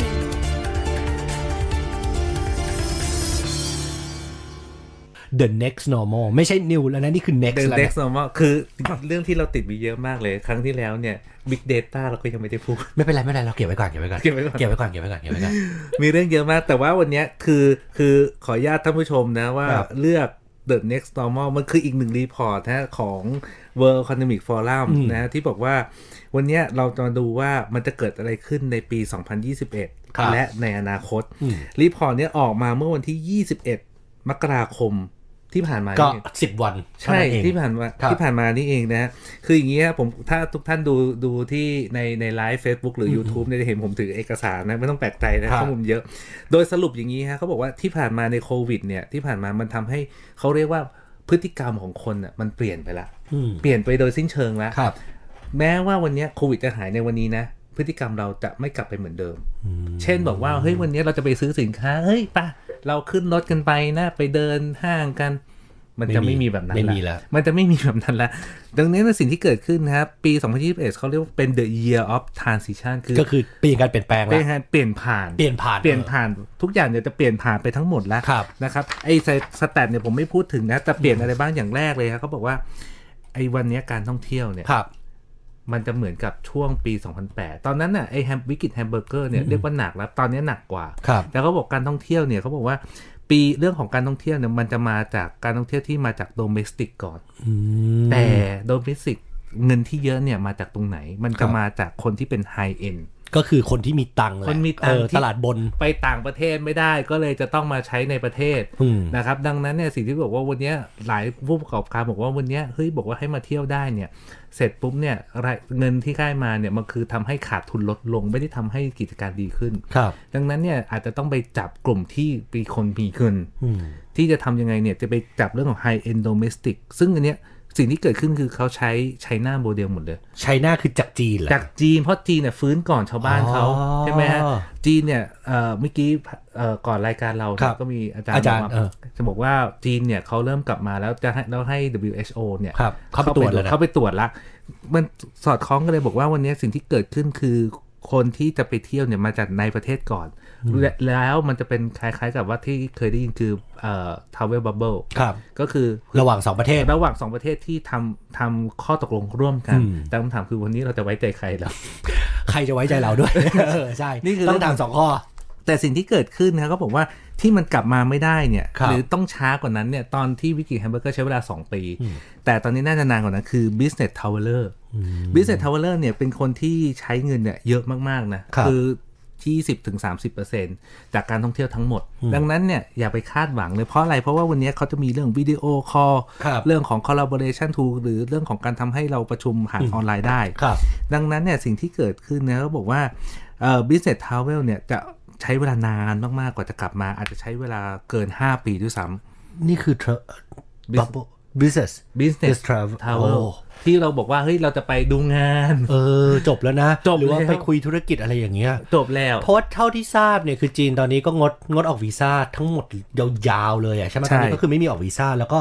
ล่าสุดนอร์เวย์เพิ่งประกาศเมื่อเมื่อสดๆร้อนๆเลยเมื่อตอนช่วงเช้ามันก็คืองดรับชาวต่างชาติ เฉพาะคนชาติเดียวเท่านคนสัญชาติเขาเท่านั้นที่กลับเข้าไปประเท ถู ศ ก เขา ต้อง ได้ ดังนั้นเนี่ย ถ้าแนะนำกับผู้ประกอบการที่หวังเรื่องของการท่องเที่ยว ต้อง ครับ บอกว่า 1 คุณต้องคาดหวัง domestic อืมคน ในประเทศ ภายในนะ ก่อน อืม และคน domestic ที่มีเงินด้วย อืม นะครับก็คือ IN และสเต็ปต่อไปคือ regional คือเราเอ่อเพื่อนบ้าน ภูมิ ประเทศเพื่อนบ้าภานค นะครับนี่คือสิ่งที่เราคาดหวังได้2ฮะ ครับ คือใครสิทธิ์ครั้งนี้เนี่ย อืม จะเป็นคลื่นนะครับเขาใช้คำว่าเวฟจะเป็นคลื่นที่ทำให้มีผู้ประกอบการเนี่ยเกิดขึ้นอย่างมากมาย ครับ ในด้านเรื่องของนวัตกรรมต่าง อืม ๆนะครับหลายคนก็บอกว่าเฮ้ยพอโควิดมาเกิดขึ้นเนี่ยทำให้เกิดอะไรฮะเกิดเรื่องของว่าคนตกงาน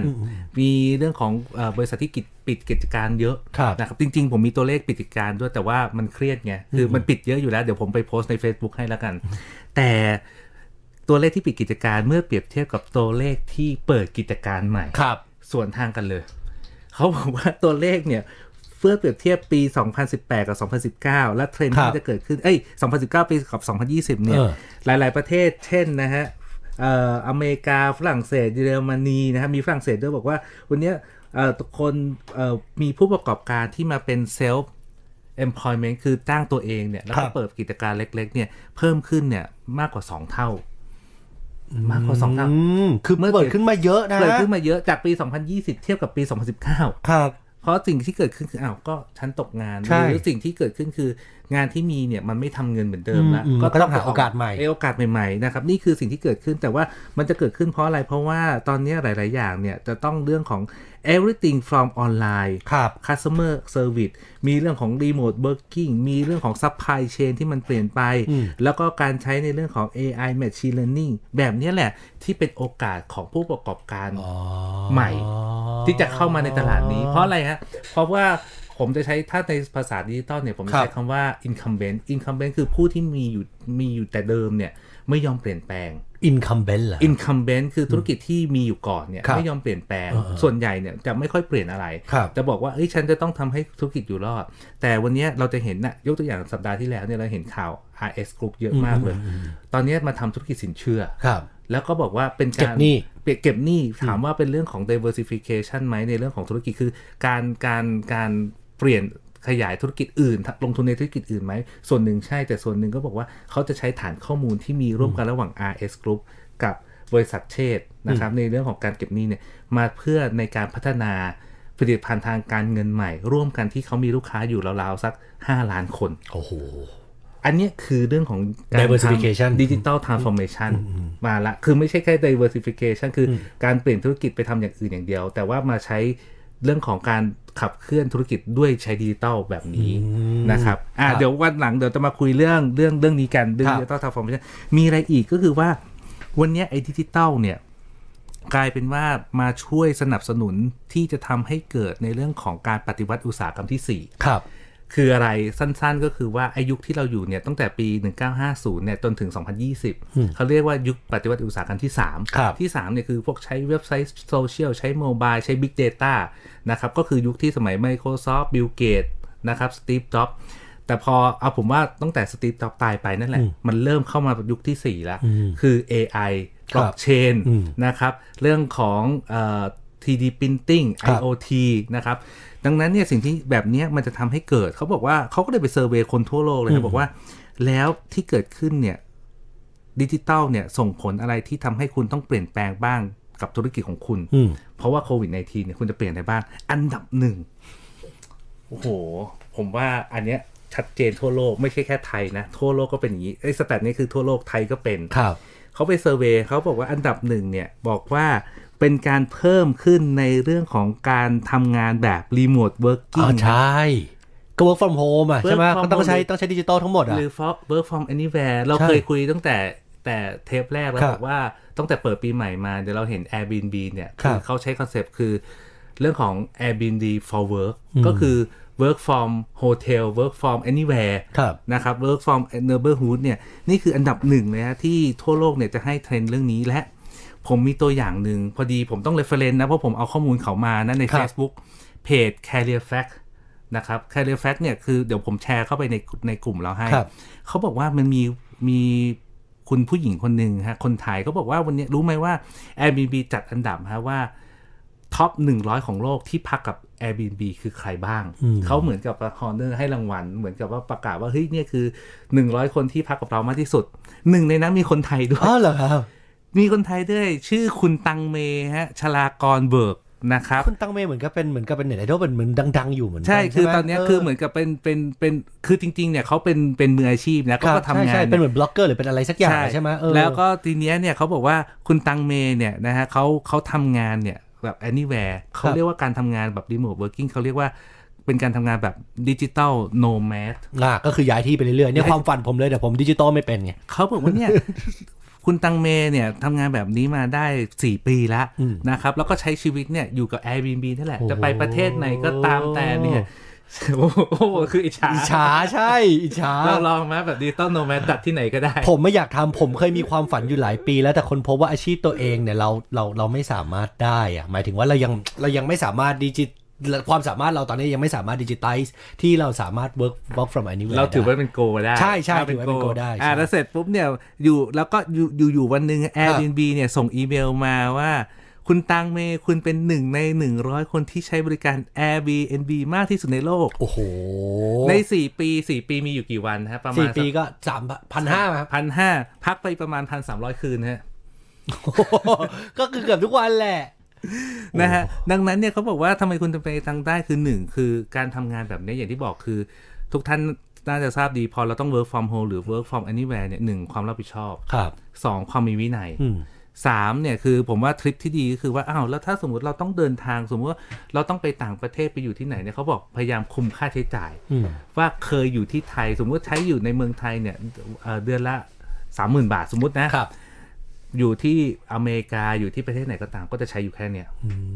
ดังนั้นเนี่ยก็บางประเทศที่ค่าของค่าของชีพสูงเนี่ยเราก็ต้องใช้อย่างประห ประหยั ยั ด ดมัธมัธยัติ ใช่ต้องเขียมขึ้น ต้องเขียมขึ้นแต่นี่คือวินัยที่มันเกิดขึ้น แล้วก็บอกผมบอกว่า อย่างที่บอกเลยว่าวันเนี้ยสิ่งที่เกิดขึ้นอย่างที่ผมเห็นสัมผัสกับคนที่ทำงาน ไม่ว่าจะเป็นไอทีหรือดิจิตอลเยอะเนี่ย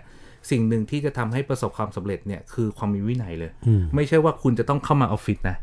คุณจะอยู่ในออฟฟิศหรือไม่อยู่ออฟฟิศเนี่ยความมีวินัย สำคัญที่สุดคือคุณจะเปิดคอมตอนกี่โมง คุณจะเริ่มสายแรกคุณจะเริ่มเปิดเปิดโปรแกรมทำงานคุณตอนกี่ เอา โมง ง่าเพยราะว่าสำคัญ เอาง่ายๆ แค่บอกว่าวันนี้วินัยสะท้อนอะไรได้บ้าง เช่น วันนี้เราจะแค่แค่ซูมมาซูมกัน ครับ ประชุมประชุมออนไลน์กันเนี่ย อืม คุณตรงเวลาหรือเปล่า อืม สองเนี่ยถ้าคุณเห็นหน้าเนี่ยคุณแต่งตัวได้เหมาะสมหรือไม่ รู้สึกเหมือนโดนด่าชับกลโอเค คุณได้จัดเตียงข้างหลังหรือเปล่า ไอ้ยวันเมื่อวันนั้นจัดอาทิตย์ที่แล้วจัดเรียบร้อยแล้วจัดเรียบร้อยแล้ว อันนี้ก็แซว ได้ อ่ะเรื่องที่สอง ครับ นะครับ อันนี้คือเทรนด์ที่มันจะเกิดขึ้นคือรีโมทเวิร์ก n ิ กับดิจิตอลโนแมส ครับ นะครับ เรื่องที่สองคือการเพิ่มขึ้นนะฮะของความต้องการในการซื้อของไม่ว่าจะเป็นสินค้าบริการอะไรก็ตามแต่เนี่ยผ่านทางออนไลน์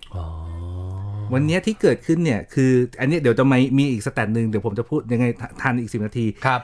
ดังนั้น e-commerce ไม่ว่าจะเป็น B2B B2C สินค้าบริการอะไรก็แล้วแต่เนี่ยจะต้อง go ออนไลน์ เราพูดไปหลายรอบแล้ว อันดับ3ฮะคือเรื่องของการเพิ่มขึ้นของการใช้ advanced technology ฮะ ครับ ในเรื่องของ operation อืม อันนี้เราก็พูดเยอะคือทำอะไรก็ได้ที่เมื่อไหร่ก็ตามคุณทำงานแบบอะไรก็ตามที่สามารถใช้ทำงานได้แบบเนี้ยซ้ำๆซากๆจำเจแบบเนี้ยคุณใช้ดิจิตอลเทคโนโลยีมาช่วยทำงานให้เกิดอัตโนมัติได้มากขึ้น ครับ และคนก็จะลดลงลดลงเพื่ออะไรฮะเพื่อไปทำงานที่มันยากขึ้น ที่มันใช้สมองมากขึ้น ใช่ ที่มีบาลูมากขึ้น อันดับ4ฮะอันดับสุดท้ายแล้วผมว่าเยอะแล้ว ครับ ก็คือการเพิ่มขึ้นของการใช้เทคโนโลยีเนี่ยมาช่วยในการตัดสินใจเชิงธุรกิจ ตัดสินใจเชิงธุรกิจ เขาเรียกว่าใช้คำว่า business decision making เลย อ่ะถ้าเกิดเป็น business ก็ต้องมีใช้ big data ใช้อะไรอย่างนี้ใช่ไหม ต้องใช้ data ใช่ไหมต้องใช้ data เยอะเลยอ่ะ ใช่ ดังนั้นคำตอบว่าจะมานั่งฟังอ่าผู้จัดการฝ่ายนั้น ครับ อ่าที่ปรึกษาคนนี้ใช้คำพูดความเห็นไม่ได้ ไม่ได้แล้วไม่ได้ ต้องเอา แล้ว Data มา มามา ใช้ ชนกันมาสู้กันด้วย data ดังนั้นเนี่ ละ ย Data มันก็มีอยู่หลากหลาย Data ในองค์กร Data ของ Vendor Data ของ Partner และ Data ที่อยู่ในอากาศ ครับ และ Data ที่เกิดขึ้นคือมีทั้งดิจิตอลกับไม่ดิจิตอลจะเอามาใช้ยังไง ครั้งหน้าเรามาคุยครั้งหน้าสาม ครั้งแล้วนะ เรื่อง Big Data เอาฝากท่านผู้ชมไว้ก่อนนะครับ ครับ อีกเรื่องหนึ่งฮะมันเกิดอะไรขึ้นมันคือ เขาบอกว่าไอ้สิ่งวิกฤตโควิด -19 ที่เกิดขึ้นนี้เนี่ยมันจะเปลี่ยนพฤติกรรม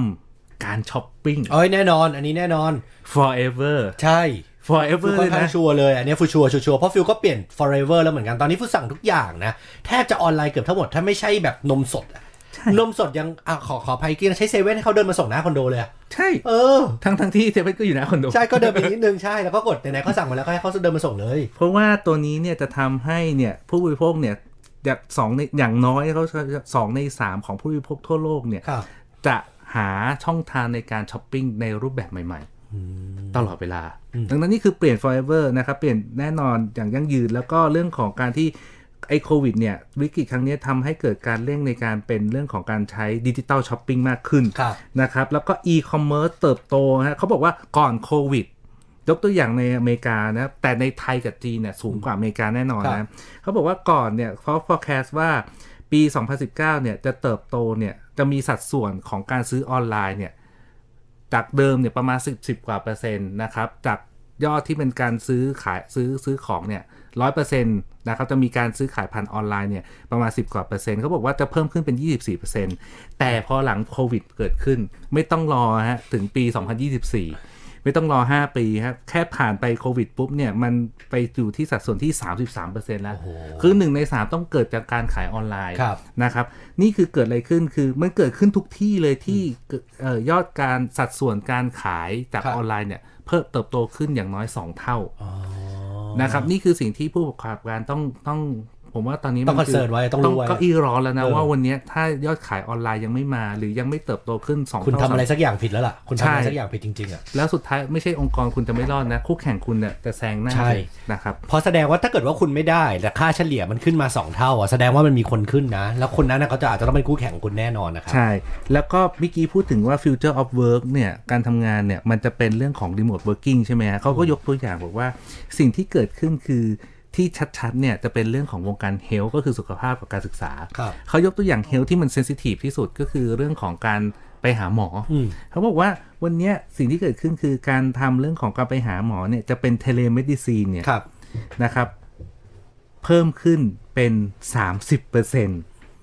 แต่อันนี้ฟูไม่แน่ใจว่าของไทยจะโตขึ้นตามมาด้วยไหมนะอันเนี้ยอันเนี้ยสำหรับไทยนะ ใช่ แต่ที่เกิดขึ้นคือมันเกิดขึ้นแล้วที่ญี่ปุ่นไง อ่าใช่โอ้ถ้าเป็นประเทศญี่ปุ่นอเมริกา ญี่ปุ่น เอ้ยฝรั่ง จีน เอ่อยุโรปอย่างเงี้ยผมว่าใช่ แล้วทีนี้มันก็เกิดขึ้นว่าอย่างน้อยเนี่ยมันเราจะเห็น เออ ทิศทางว่าเฮ้ยทุกอย่างที่เราเคยคิดว่าเฮ้ยมันเป็นออนไลน์ไม่ได้นะ มันได้ มันมันได้หมด น แล้ว ได้มันได้ แต่ถ้าไม่ใช่ออนไลน์ร้อยเปอร์เซ็นต์เขาจะเรียกว่าเป็นไฮบริด อืม บางอย่างออนไลน์บางอย่างออฟไลน์ ก็ตรวจเลือดยังไงก็ยังต้องต้องไฮบริดไหมฮะ ไม่แน่นะอาจจะมีรถพยาบาลมาที่บ้าน อ๋อ อ่า อ่า เป็นลักษณะของไฮบริดไงเป็น ค่ะ Delivery มาที่บ้าน อืม ไม่ต้องมาที่ต้องมาที่ศูนย์คลินิกโรงพยาบาลโดยเฉพาะ ครับ อย่างเงี้ยเราก็เห็นนะครับ ดังนั้นเนี่ยสิ่งที่เกิดขึ้นครับว่าเขาบอกว่าใน CEO ของ Microsoft อืม เขาให้ความเห็นว่าในในช่วงที่ผ่านมาเราจะเห็นว่าการทำดิจิตอลทาร์ฟอร์เมชันในช่วง 2 เดือนที่ผ่านมาเนี่ย เท่ากับการทำสอ2ปีในระยะเวลาปกติเลย โอ้โห เขาบอกว่าการเปลี่ยนแปลงมันเร็วมาก ครับ แล้วพอดีเวลาเราน้อยเนาะผมประกอบการไม่ว่าจะเป็น Microsoft Apple เนี่ย เติบโตทะลุก้าวกระโดดเลย แล้วก้าวกระโดดอย่างอย่าง Microsoft เนี่ยดังท่านก็บอกว่า เฮ้ย Microsoft เนี่ยแค่มีซอฟต์แวร์ไลเซน Windows เนี่ย ก็กินไม่รู้เท่าไหร่ละ แต่ขอโทษนะครับ สัดส่วนเรื่องของโปรแกรมไอ้ Microsoft Office เนี่ย ครับ รายได้เท่ากับคลาวแล้วนะฮะพอๆกันนะนะ อืม นี่คือสิ่งที่บอกว่าวันเนี้ยโลกมันเปลี่ยนไปแล้วบอกว่าวันเนี้ยที่ที่ซีอคนใหม่เนี่ยก็คือชื่อซัตยานัดเดล่านะครับ ก็คือคนคนอินเดีย ครับ เข้าขึ้นมาเป็น CEO เนี่ย สิ่งที่เกิดขึ้นคือเขาให้ให้นโยบายตอนขึ้นเมื่อ 3-4 ปีที่แล้วบอกว่าวันเนี้ย Microsoft จะต้องเป็น AI first และ Cloud first อ๋อ นี่เขาพูดอย่างนี้เลยเหรอ AI ตั้งแต่ first ต้อง cloud first ใช่ตั้งแต่ 30 ปีที่แล้วไปเสิร์ชเลยฮะ AI ค่ะ first cloud first นะครับ จริงๆเนี่ยก่อนหน้านั้นเนี่ยจะมี mobile first ค่ะ ที่เราเห็นใน ใช่ เรื่อง ใช่ ของของโทรศัพท์มือถือ ทุกอย่างต้องมาให้อยู่บนมือถือก่อน มือถือก่อน ตายไปแล้ว ตายไปแล้วแต่ แต่ยุค AI ใหม่ first ยุคยุคยุคใหม่คือ AI first กับ Cloud first นี่คือสิ่งที่ Microsoft ขับเคลื่อน ดังนั้นเนี่ยนี่คือเป็นเป็นเป็นไม่ไม่ได้จะเรียกเป็นเทรนด์ก็ไม่ใช่เป็นสิ่งที่กำลังจะเกิดขึ้น ดังนั้นเนี่ยใน World Economic Forum เนี่ยเขาเลยบอกว่ามันไม่ใช่ new normal นะ แต่เป็น next normal ที่เกิดขึ้นก็ที่เกิดขึ้นแล้ว คนที่กำลังปรับตัวมันก็จะมีฮะคุณจะคนที่เป็น early adopter ครับ ใช่ไหมฮะหรือคนที่เป็นเป็นคนส่วนใหญ่ที่ปรับตัวเร็ว หรือคนส่วนใหญ่ที่ปรับตัวช้า หรือคุณจะเป็นแลกกาคือไม่ยอมเปลี่ยนแปลง ไม่ยอมเปลี่ยนแปลง แล้วโลกก็จะทิ้งคุณไปเลยนะครับ อีกเรื่องหนึ่งอ่ะยังมีเวลาเนาะ ยังมีครับยังมี ยังมีเวลาก็คือว่ามากกว่าครึ่งฮะของพนักงานที่เกิดขึ้นเนี่ยเขาไปเซอร์เวยทั่วโลกนะฮะเขาบอกว่าวันเนี้ยจำเป็นจะต้องรีสกิลหรืออัพสกิลเนี่ย อืม ทั้งหมดแล้ว รีสกิลอัพสกิลคือต้องไปเรียนรู้ใหม่ในศาสตร์ที่ก่อนหน้าเนี้คุณคุณไม่มีความรู้เรื่องเนี้ยที่ ใช่ ตอนเนี้ยอุตสาหกรรมกำลังต้องการแล้วเขาขาดคนแต่สกิลที่คุณมีมันไม่ตอบโจทย์เนี่ย ใช่เพราะวันนี้เราบอกว่าคนตกงานเยอะมากไปหมดใช่ไหมเศรษฐกิจไม่ดีก็ส่วนหนึ่งคนตกงาน เพราะว่าคนนักศึกษาจบมาใหม่ก็ตกงานกันหมดใช่ไหมฮะก็เพราะอะไรฮะเพราะว่า